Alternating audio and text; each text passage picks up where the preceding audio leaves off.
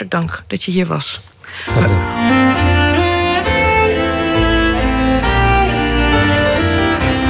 Het spoor terug. Tot in de jaren 80 van de vorige eeuw werden levensloos geboren kinderen vaak onmiddellijk bij de moeder weggehaald en afgevoerd. In Brabant en Limburg werden deze baby's, volgens de katholieke leer, ongedoopt en anoniem begraven, letterlijk achter de heg of op een onopvallende plek op het kerkhof. Ook de medische wereld had weinig aandacht voor deze zogenaamde engeltjes. Ze verdwenen spoorloos en werden soms zelfs met het ziekenhuisafval verbrand. De heersende opvatting was dat het beter zou zijn voor de rouwverwerking om het kind zo snel mogelijk te vergeten. En deze schrijnende persoonlijke verhalen staan centraal in Er ligt een engeltje achter de heg. Een programma van Noor van Maan en René Omen. Gemonteerd met Berry Kamer. In het eerste deel vandaag Laat de kinderen tot mij komen over de jaren 60.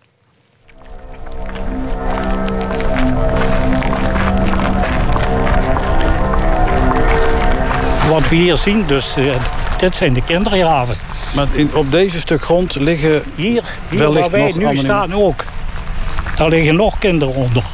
We lopen met Leon Tonglet over begraafplaats Vangendaal in Sittard. Hij was vanaf half jaren 70 beheerder. En hij leidt ons naar de plek waar honderden anonieme kinderen begraven liggen. In 76, toen ik hier pas begon, eh, was dat eh, drie keer een week.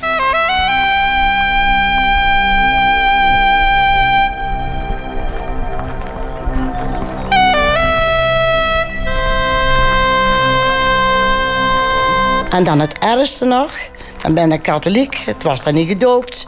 Het mocht niet op de gewijde grond eh, begraven worden. En mijn muurman, ze hebben het in een, in boterdoosje gedaan, in een leur gedraaid. En toen s'avonds moest hij in de schemering moesten ze wegbrengen.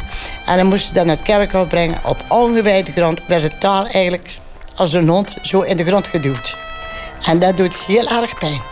Ik weet dat we aan de eh, buitenkant van de begraafplaats, de, van hieruit gezien, daar zijn ook kindergraven. Ja, dat was. eh, dat deed eh, met twee mensen een, uurtje over. En dan was het grafje klaar. Dan werd gewacht tot, eh, tot om tien uur of elf uur of om twaalf uur het kindje kwam. Ik ben in Venhorst geboren. Een klein boerenlandje, dorpje. Denk ik toen 3000 inwoners. En toen ben ik getrouwd voor de kerk, dat was toen. Ria Jansen bevalt in 1961 in Erp op het Brabantse platteland van een levenloos kind. Het is een kleine dorpsgemeenschap met boerderijen, een kerk en een café. De plattelandsarts die de bevallingen doet, heeft weinig oog voor de psychische gesteldheid van de jonge moeder. En toen is mijn kindje geboren in 13 mei 61. En dat was toen, ik heb uh, vrijdagavond had ik het leven nog. En toen uh, is de dokter gekomen, maar die zei nou, het gebeurt nog niet. Dus die ging weer weg. En zaterdagsmorgens toen zei ik tegen mijn man van... ik heb het leven niet meer, maar het zal wel komen omdat bijna geboren wordt.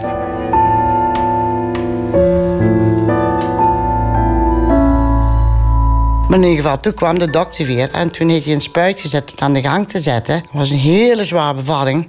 En toen bleek het dat vrijdagavond, ze zei de dokter nadien... waar je zag aan het vruchtwater dat het kind al dood was. En dan krijg je zo'n opdonderen. En dan moet je een kind ter wereld brengen... dat je eigenlijk al weet dat het dood is. En dat doet zo pijn. En hij had alles klaargezet. Ledekantje en alles. En is geboren. En dan moet alles opgeruimd worden.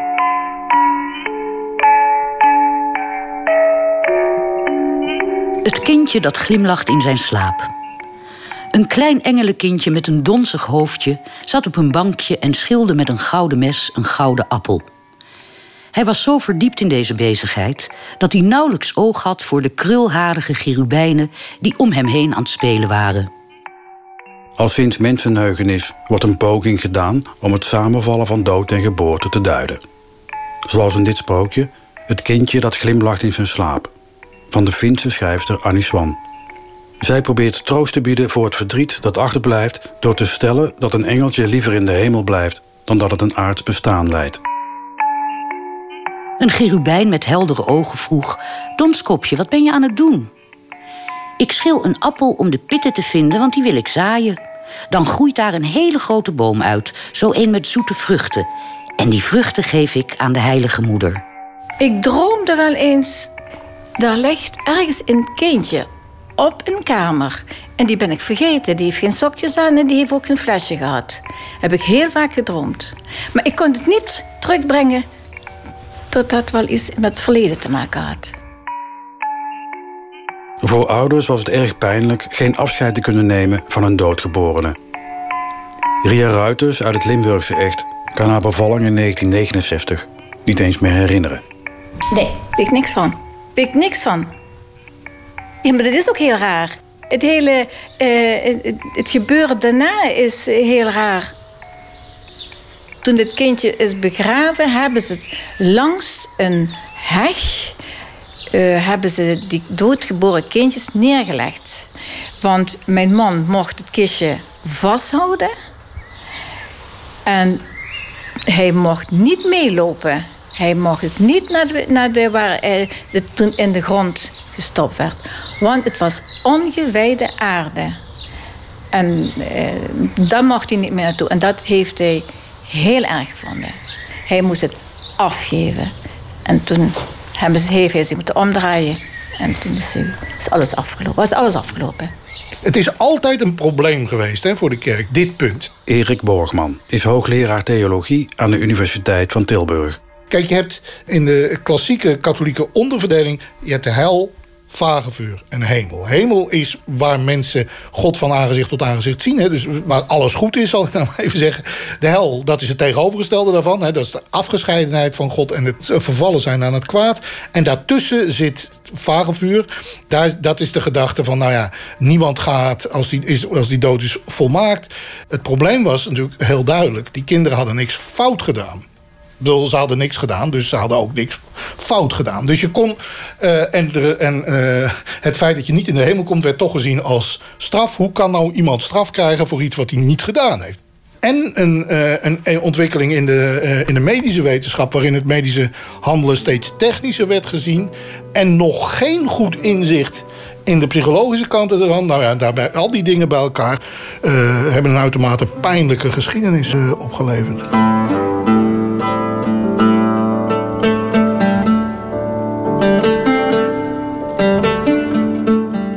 Ria Jansen en haar man krijgen in het Roomse Brabant van 1961 geen steun van de arts of pastoor. De dokter heeft gewoon gezegd: je moet dat dan s'avonds, dan en dan, naar het kerkhof brengen. Dus ook geen pastoor of niks bij me geweest om te zeggen hoe dat we dat moesten doen. We hebben het gewoon zelf. mijn zusje was toen met mij in huis. Die het, uh, ik zag een luier pakken hier, ze hem zo in de doos te leggen. Ja, dat doe maar. En die heeft dat toen gedaan en in het doosje. Ik heb het ook niet meer in doosje zien liggen. En ik heb wel toen zelfs de auto wegreed. Dat ze mijn kindje weg gingen brengen. En dat is, dat is heel zwaar. Op dat moment had ik geen stuur naar elkaar. Want ja, je zat buiten te huilen. Want ja, je krijgt zo'n opdonder. Ik heb aan een buurman gevraagd. Ja, van het kerkhof was iemand, denk ik dan. En die zei eerst dat de ongewijde grond was. En dan moest je dan zelf neerleggen. Mijn buurman heeft er zelf gegraven en het kind erin gedaan. Maar precies het punt heb ik nooit geweten. Ik weet wel op het kerkhof, daar die hoek, daar lag het dan ergens. Dit is dan meer zo'n plattelandsoplossing. Van nou, dan doen we het wel ergens. Dan, uh, dan begraven we het wel ergens. Het, het is geen item. Dus, bedoel, en daar zie je dus ook hoe breed dat is. Dit is inderdaad, dat, dat, hier zat aan de katholieke kant iets. Maar er zat dus ook in de geneeskunde iets. En in zekere in de brede cultuur. Het is eigenlijk geen kindje, want het heeft nooit echt geleefd. Maar ik denk inderdaad dat je kunt zeggen dat tot tot, ja, tot, tot, tot wel diep in de jaren zestig... de, de gedachte dat je daar niet te veel gedoe over moet maken. Van nou, dan doen we het wel ergens, dan, eh, dan begraven we het wel ergens. Uh, want in het, gewone, het kan toch geen gewone uitvaart hebben... dus laten we dan maar gewoon het zelf oplossen. Dat dat toch nog behoorlijk lang heeft, uh, heeft doorgewerkt. Want de meeste van die dingen uh, die hier mee te maken hebben... dus waar, waar, waar, waar beleving van mensen op dat niveau een rol speelt zijn toch eigenlijk wel pas van de, van de late jaren 60 dat daar echt iets in verandert. Met name ook dat, uh, dat de geneeskunde daar langzamerhand in, in, anders in gaat kijken. Dat het, hè, dus het werd natuurlijk inderdaad gezien als ja, nou ja, het is niet goed gegaan. Mislukt dat, nou ja, dan moeten we de rommel opruimen.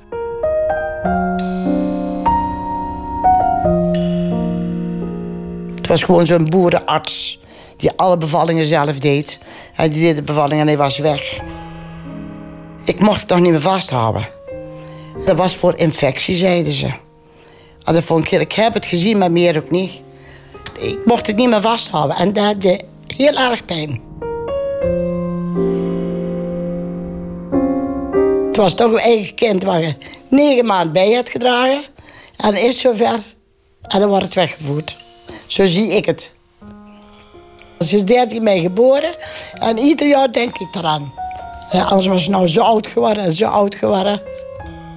Sinds een paar jaar geleden hebben ze, hebben ze voor het overal op die kerkhoven uh, monumentjes gezet voor het doodgeboren kind. Er staat hier in Boekelok en in de Verhorst. Maar mijn kind is dan in Erp begraven. En toen ben ik in Erp naar het kerkhof gaan kijken. En ja, dan het net dat je dan weer een rouwproces krijgt van... dat is ook voor mijn kindje. Dat is, heel raar. Na, na zoveel jaren, want dat was wel, ja, ja, misschien 48 jaar nadien. Dit kindje is me dan afgepakt. Ik ben naar een, een kamertje toegegaan. Daar was ik helemaal alleen. Ik hoorde alleen door een luidspreker hoorde ik zeggen van moeders, uh, maakt u klaar, de baby komt voor borstvoeding te geven. Ik had geen kindje. Dat vond ik wel heel akelig. Dat kan ik me nog herinneren. Mijn man heeft ook het kindje gezien. Uh, uh, heeft hij ook heel akelig gevonden achteraf. Hij is inmiddels 72 en uh, hij, heeft hij kan het er nog heel moeilijk mee hebben. Ja. En dan zegt hij van, ja, zegt hij, dat kindje dat lag daar op een aanrecht van metaal. Verschrikkelijk, zegt hij dan. Verschrikkelijk.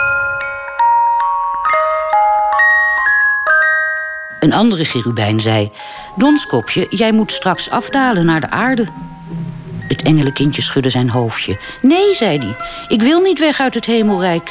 Ik wil altijd hierboven blijven, samen met de heilige moeder en met jullie, lieve engelenbroeders.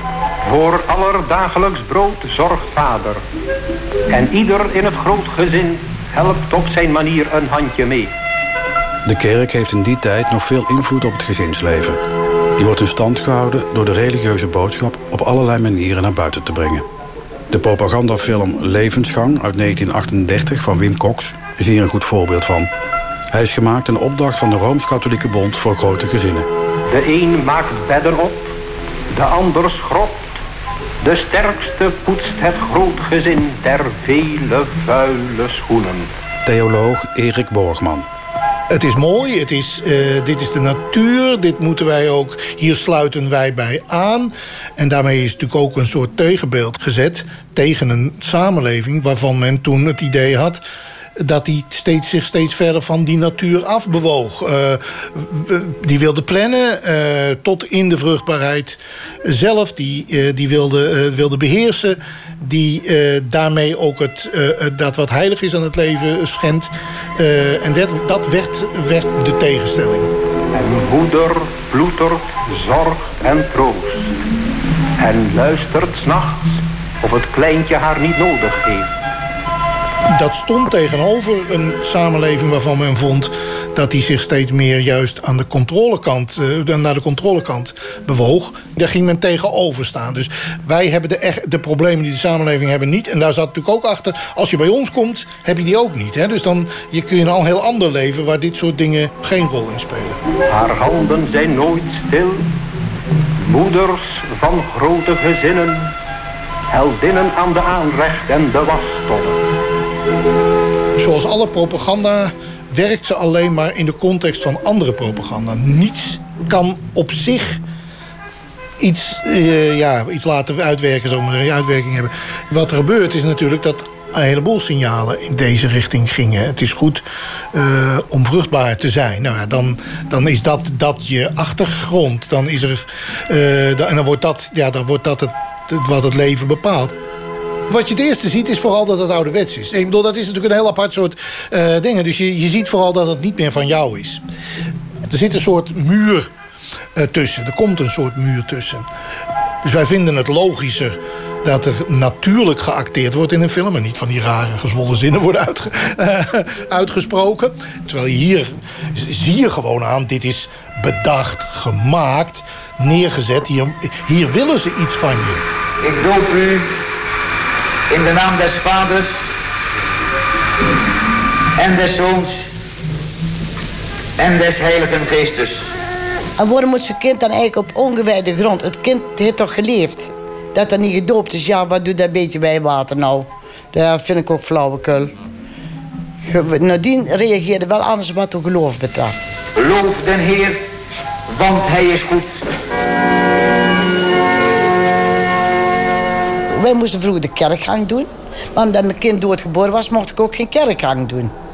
De kerkgang, dat wil zeggen, dan komt de leen in de kerk met een pastoor. En die doet dan wat bidden. Hè, en dan heeft hij een kassuifel. En dan moet hij hem vasthouden. En dan meer naar de Mariakapel. Het beeld van Maria.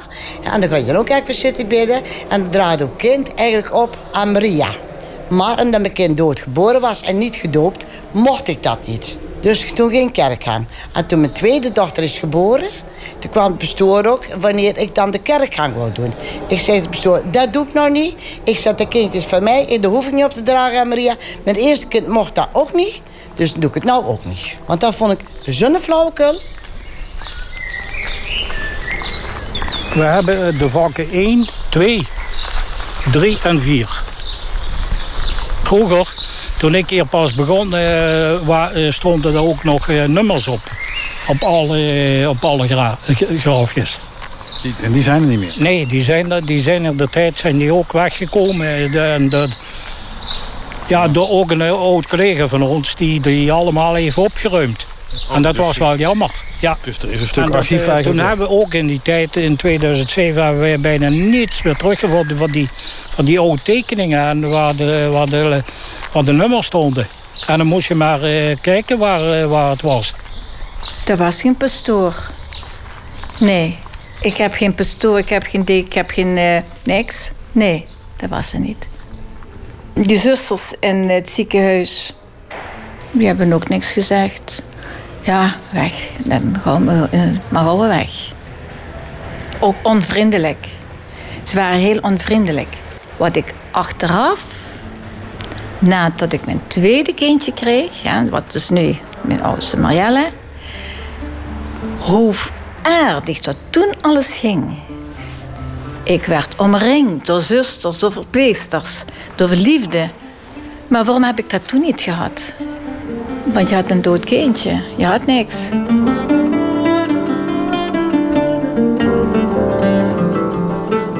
Maar dat beeld van dat dode meisje, dat, dat heb ik nog wel.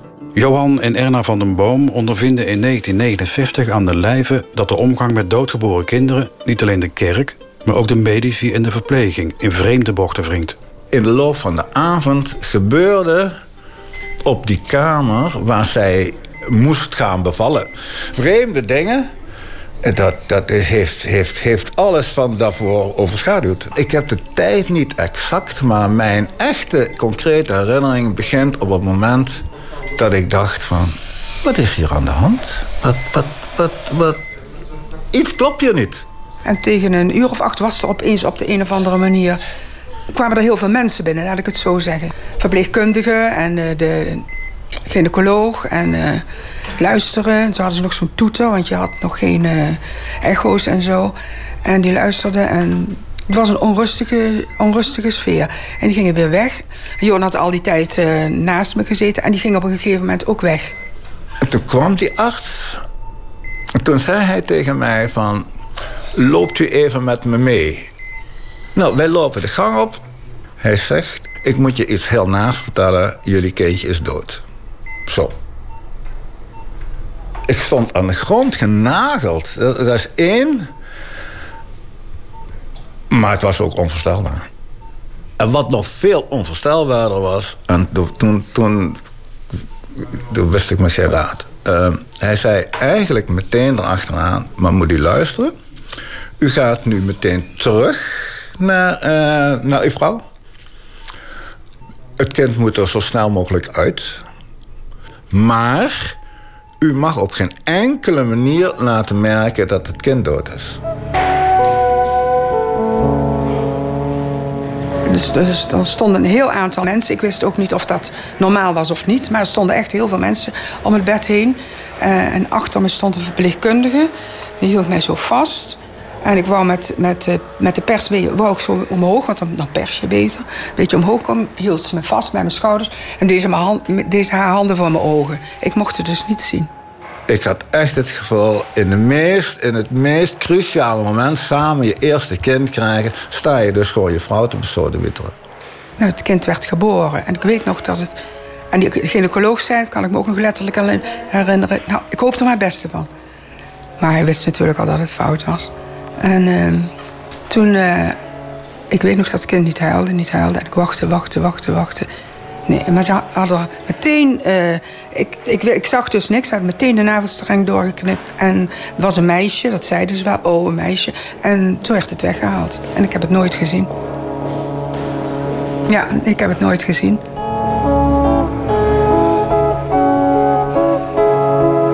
Ik stond daar nog wat. Ja, u kunt wel gaan.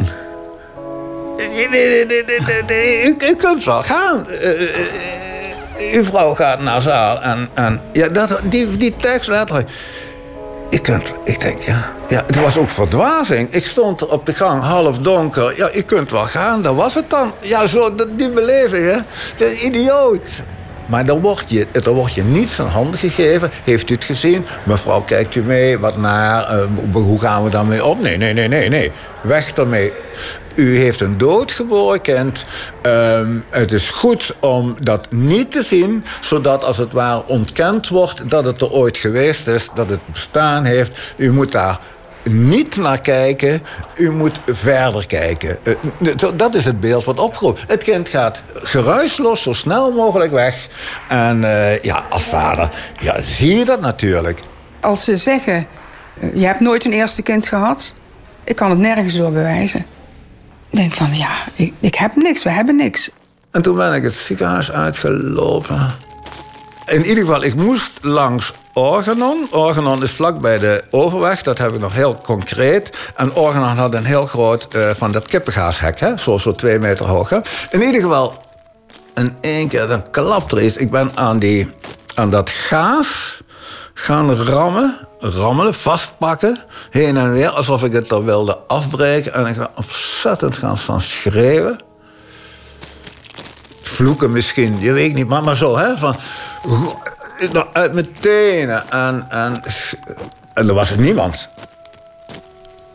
En toen dacht ik wel van, ik moet me inhouden. Ik, ik, ik, ik, eh, ik, ik sluip als het ware door die donkere straten. Er was toch iets van sneeuw, denk ik. Door die donkere straat ben ik naar huis gegaan. Toen werd je ook niks gevraagd. Van, wil je het zien of wil je het niet zien? Of uh, is het zus of, uh, of het zo? Uh, niks. Er werd me niks gevraagd. Het is net of, of je zo wat... Wordt uit je darmen of uitgehaald. Of je, je nier of weet ik veel. Je gal uitgehaald. En weg. Mijn man had het zo ver weggestopt in zijn brein. Daar spraken we nooit over. Jaren, jaren niet. Ik heb ze helemaal weggestopt. Ja, want ik, wat ik, ik heb het niet gezien. Ik, ik, ik heb het wel gevoeld, natuurlijk, in mijn buik. Ik heb het niet gezien. Ze zeiden ook, nou, dat was de dag daarna, van, uh, tegen, tegen Johan, ja, tegen mij ook, geloof ik, of hij heeft het tegen mij gezeld, verteld. Het is het beste uh, als je het niet uh, aangeeft en niet in je trouwboekje laat schrijven en het zo snel mogelijk vergeet. En je bent best nog jong genoeg, je kan nog heel goed andere kinderen krijgen ik weet nog wel um, dat een aantal maanden later kregen, kregen wij eh, de rekening van een kistje. Dus ze hebben het wel ergens begraven. Maar eh, die hebben we ook niet meer. Die hebben we, ik, denk van, eh, van schrik. Of, ik weet het niet waar, waar die gebleven is. Maar ja, dat was dan het enige wat we zouden hebben.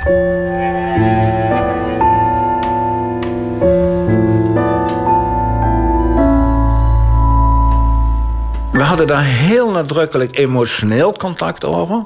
Samen moeten we verder, elkaar vasthouden. Uh, maar we hadden daar geen, geen onderzoek of geen zakelijk contact over. Niet zoiets van.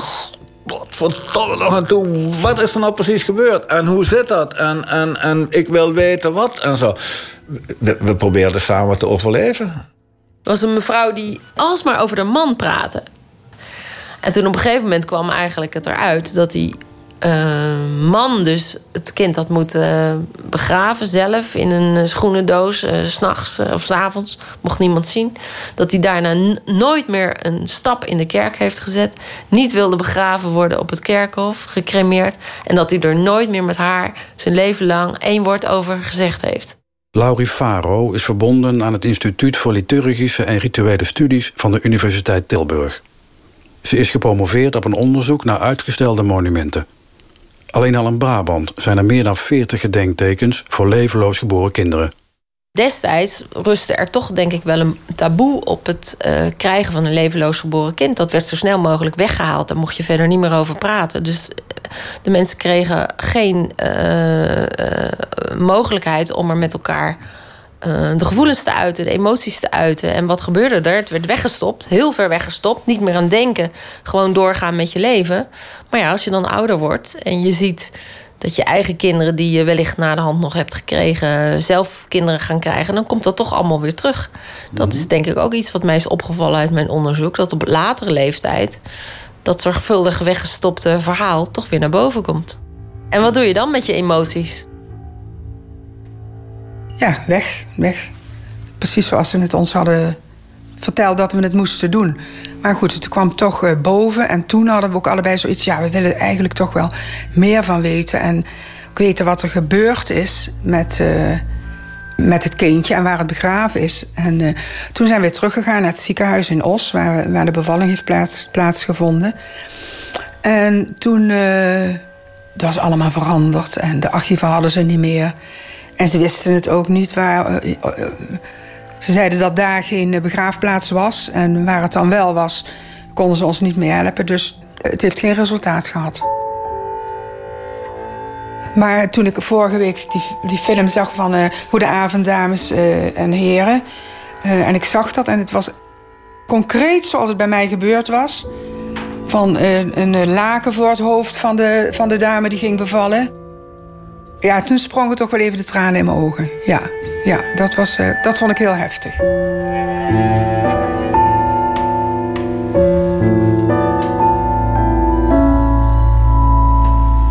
Ja, ik ben meteen gaan zoeken in een document van de overledene.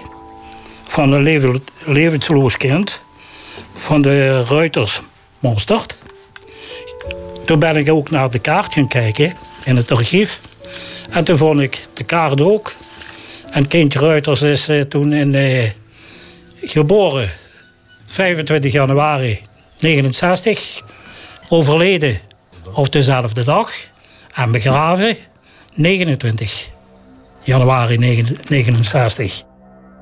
Levenloos kind vond ik op dat moment al afschuwelijk gezegd. Levenloos kind, Ruiters Mostard.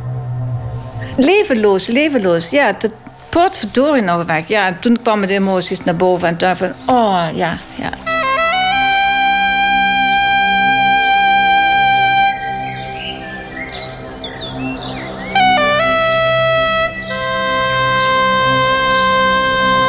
Ik eh, denk dan van, ja, dat kindje, hoe zou ze eruit zien? Ja, waar is ik gebleven? Is hierboven, is de hemel. Um, wacht op me, ziet me hier staan. Dat, dat gaat toch maar door heen. Ja. daar ben je katholiek voor. Je, kunt, je gaat er wel niet iedere week naar de kerk, maar je bent toch grootgebracht. En dat hier namaals is er iets. En eh, ik weet het niet, maar zo denk ik dat. Zo denk ik dan. Ik neem het aan dat ze hier begraven is en uh, dat het allemaal. En dat, dat, dat is zo dan. Ja.